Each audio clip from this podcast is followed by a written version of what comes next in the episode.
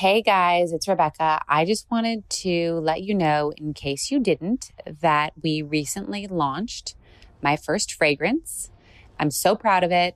I think the smell is amazing. I created it for you, for me, and uh, it doesn't actually involve any compromises. It's vegan, sulfate and phthalate free, cruelty free. My goal was to create something that marked all your milestone moments, but that didn't compromise your and others' health and it's environmentally friendly with sustainable packaging. So head over to my website, RebeccaMinkoff.com, and check out my first fragrance. Hey, it's Kaley Cuoco for Priceline. Ready to go to your happy place for a happy price? Well, why didn't you say so? Just download the Priceline app right now and save up to 60% on hotels. So, whether it's Cousin Kevin's Kazoo concert in Kansas City, go Kevin, or Becky's Bachelorette Bash in Bermuda, you never have to miss a trip ever again. So, download the Priceline app today. Your savings are waiting. Go to your happy place for a happy price. Go to your happy price, Priceline. Hey everyone, it's Rebecca. You're listening to Superwomen. Today, my conversation is with Minda Harts, the writer of The Memo, which is an incredible book that teaches Black women and women of color how to succeed in the workplace, ask for what they want, and climb the corporate ladder. We touch upon matters that are very salient, not only right now, that have been needed to be addressed for 400 years uh, about equality, about how you need to not just pull up a seat at the table for other women, but pull up the seat at the table for a woman of color or a black woman. And um, she's also an incredible speaker, activist. And um, I really want you to listen to this episode, even if you say, but I'm not racist. We are all learning, we're all growing, and we all have the ability to change our minds and do more and make sure that we come out of this situation um, treating everybody equally. Everyone deserves that. We are all human. So take a listen. Thank you again.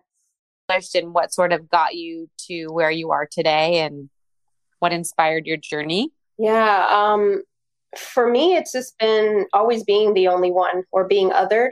Uh, I spent 15 years in the workplace as one of the only. Uh, growing up, I was always one of the only, and you start to let others define who you are. And uh, and then sometimes you don't look at you know being a black woman or in my case a black woman as the thing to be because everyone around you is telling you something different. And once i realized the power that i had in being one of the onlys to create more space for others it really inspired me to go on this advocacy road to making sure that women of color and black women inside the workplace have a seat at the table that's amazing. And it, it feels so different from how the conversation about female equality sort of that that route that that took because I feel like if you go back a generation, there were women who were the only women at the table, uh, probably mostly white women, right? And they were like, "Well, I'm here, and I'm not going to put the ladder down and help." And I think your viewpoint is so refreshing. Of like, I'm the only black woman in the room and I'm and I better damn well make sure that there's more black women and women of color at the table. Absolutely. There's no other way. Yeah, agreed. agreed. Being that I've been in the fashion industry for too long, I feel scarred because it's always been this like, oh, I'm going to throw you under the bus to get ahead. And I think it took, you know, my age group slash younger than me to really just say, fuck that shit and, and make sure that women of color and or just women right? Like two separate issues very different issues but um, are represented and, and get support. Absolutely. So you wrote a book that not only do you recommend and by the way my whole office will be reading it uh, but really to help black women understand and navigate and succeed. Um, so i would love for you to share a little bit of that as well. Yeah, thank you. I, I, love a good office book club. For me, uh, it, it, was again that narrative of reading a lot of business books and career books and never quite seeing yourself represented, or the fact that yes, we're talking about women, but we're not talking about intersectionality. Uh, so yes, women experience oppression in the workplace regardless of industry, but there's another layer where women of color, Black women, experience it from a racial lens, and I felt like it was important for women who looked like me to be able to read their stories and shake their head up and down, like, oh, yeah, that was me too, girl. And um, not only was that me, but it's caused a lot of workplace trauma. And how do I move forward, right? How do I find the right table? So maybe I'm at the wrong one. What does that look like? And just to remind ourselves that we have options and there are people who want to partner with us. Um, and there are good people who serve as allies and sponsors and making sure that you align yourself with those people. And so for me, um, a, I'm a big fan of Toni Morrison, and she said, write the book you want to read. And, and that's exactly what I did. I added myself and gave everything I had to writing that book so that current and future generations of women of color wouldn't lean out. When you say lean out versus in, what do you mean by that? so uh, there's a popular book that Yes, I know. I know. And, and people were like, "Screw you, screw you, Sheryl." Like I can't. I'm gonna. I'm leaning in so hard. I'm gonna fall yeah, over. Yeah. So for those who don't know, I've been living under a rock. Um, there's a book called Lean In, and that was like the women's manifesto. Again, when you use those lang- the language of women, what women are you talking about? And when you peel back the covers, mostly white women identified with that, but then it left out, you know, women of color and working class women. And so black women have been leaning in so hard that yeah, our face was on the table. And I'm like, you know, well, what do you do when how do you lean in when you're not even in the room? You know, right. when you're not at the table. And you lean on you lean on the door, right? exactly. You uh. put, you, put, your face on the on the glass, and oh my god! And so I I thought, okay, we've worked so hard. You know, we have all this education, we have all this great business acumen, but we're just not having the opportunity. And so for me, I'm saying, don't leave corporate America or a nonprofit. Um, you've worked too hard to lean out now. Just find the right spaces, right? And I think as women, we've been conditioned to sometimes just make everything work. And sometimes shit just is not made to work. and we have to acknowledge that. Right. And and it's almost like, no, don't lean your face against the window, break that window open and yell at everybody. yes, or go build a new house add- Exactly. Exactly. I think that, you know, one of the things you also touched on when we spoke on Instagram was about how even if you're not black you should be reading this book especially in corporate america so that you actually can go into the conversation not even conversation but your approach um, is with empathy yep. and understanding and so do you have any like specific salient points from the book that you might want to talk about about how if you're not black like why it's so important to read this book? Yeah absolutely. Uh, so for starters um, i'm glad you brought that up because the cover it would say that oh this is just for women who look like me uh, because of the cover and the picture but that's our unconscious bias. Right now in this climate i keep hearing white women and men ask me what can i do? How can i help? And how you help is you read the stories of people who've been marginalized right? You find out what they're talking about, what are their pain points, and then you're able to help. You have some context for, oh, that's a microaggression. I had no idea. I thought that was just Bob being Bob, but actually, Bob being Bob is hurtful to Black women, right? Or, or at right. whoever.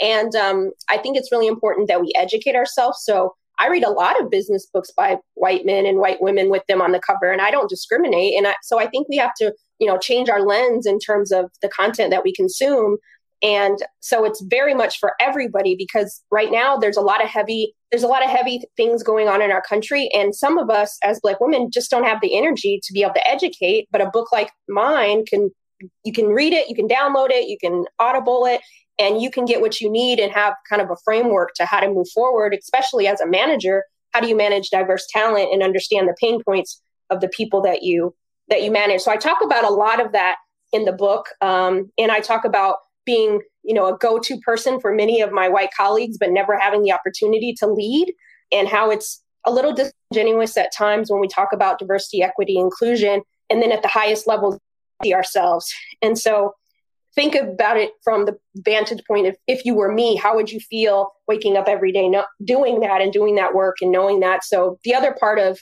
the book is um, i have a, a chapter specifically for for white men and women about some of the things that have been done to us that maybe no one's told you was wrong. And so I serve as kind of this, you know, sister friend to let you know, okay, no more passes. Now that you know, let's do better. So I think a lot of people will be able to resonate with the content.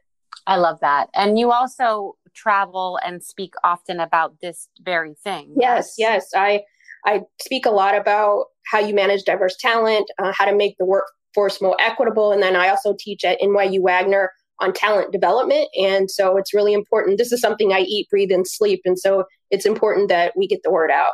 So one of the things in in all my reading and opening up my own eyes to maybe things I wasn't even aware of myself that I was looking at was like, you know, diversity is not a box you check. It's not like you're like, oh, we have to fill this box that we've we've got. Oh, we got four people here. You yeah. know.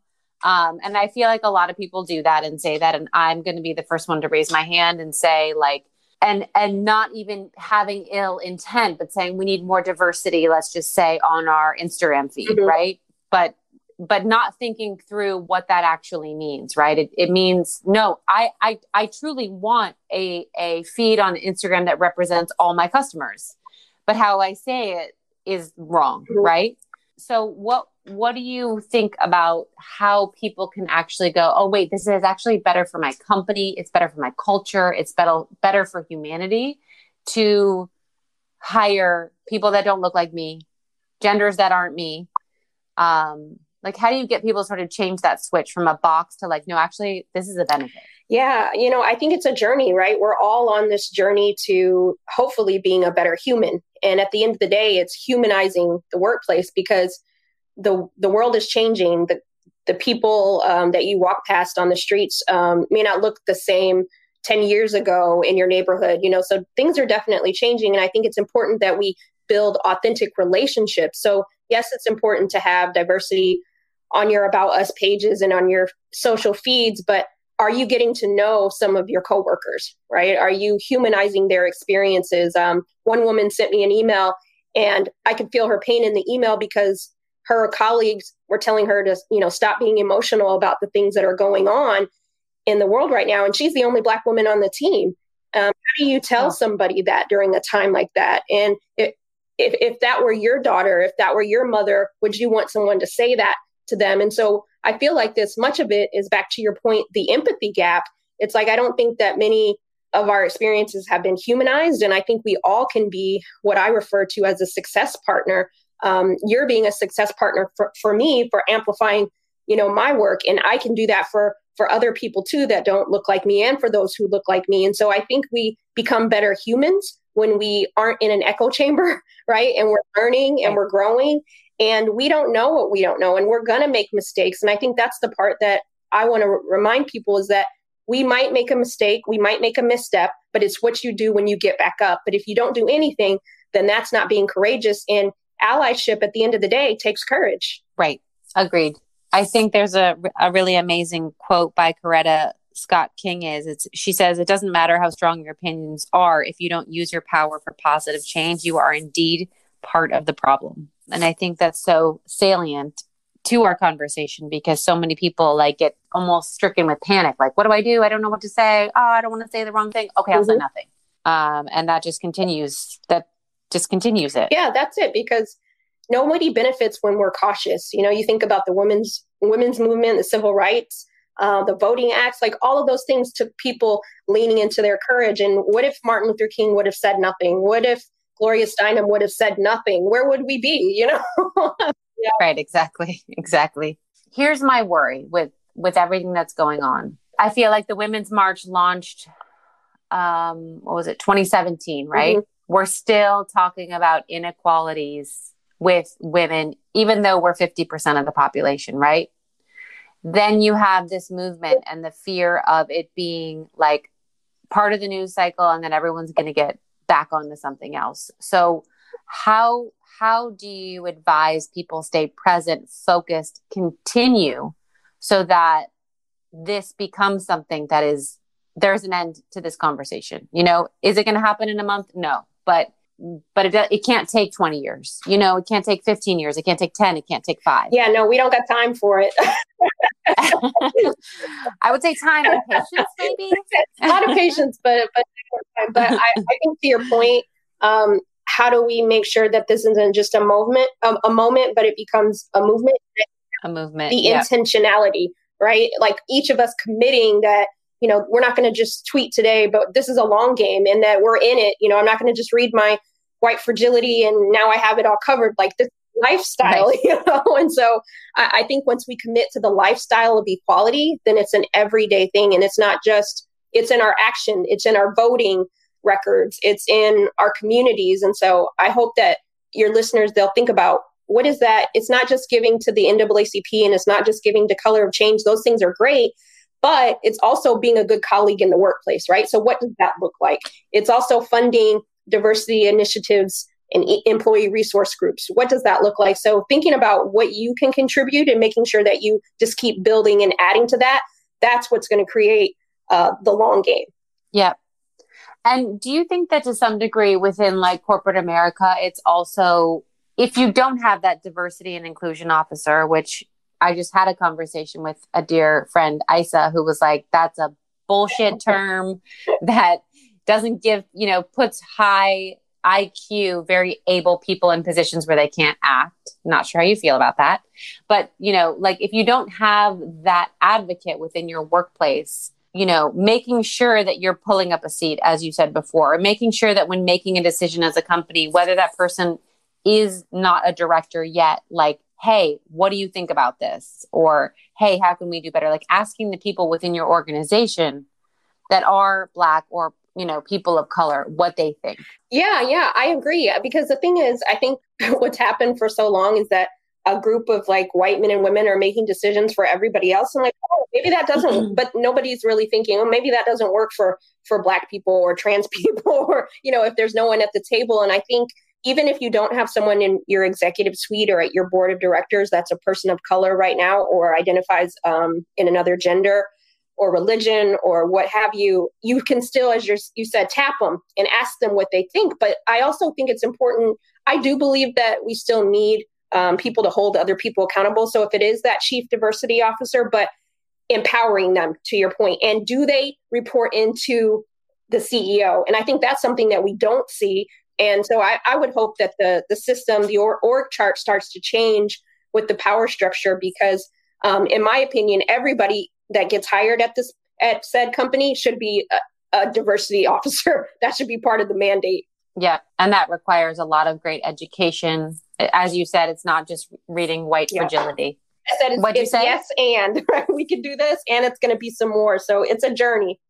It's totally a journey and it's recognizing when you even have that thought that's like, "Oh, okay, now I'm aware that that's a thought that you know, you have been you know, not you minda but like that white people have just oh i just always thought that that was normal you know it's it's like no this isn't normal it's how it's been but it has to change and it has to change fast real fast like 30 60 90 days what are we doing different yeah I like that plan. I like the 30, 60, 90 day plan. I, w- I wish, you know, the I wish other people would adopt those plans a lot quicker in, in areas that are inequitable or bad for this planet.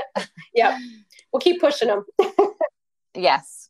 So, where can people get your books? Where can they hire you to speak? Where can they Thank you so much. You? Uh, so, you can buy my books wherever books are sold, your favorite places, and you can also go to mindaharts.com. Awesome. And for booking you to speak and educate, us blind people? Where do you, where do you? uh, right there on my website on the tab that says speaker. Uh, I'd be happy to, to join you. And I think it's leaning into our courage and pushing aside our caution, and, and we're all going to be better for it. Totally. Well, thank you for doing double duty, not only um, IG Live, but this. So I think hopefully people make change from this and hear you. And I respect you so much. And my book club starts um, the week after next. I love it. Thank you for the work you do and, and keep leaning into your courage. I will. I won't stop. I'll find you. I'll be like, Rebecca, don't don't take that foot off the pedal. no, no, no. The foot's not going off the pedal. Definitely not. Awesome. Thank you.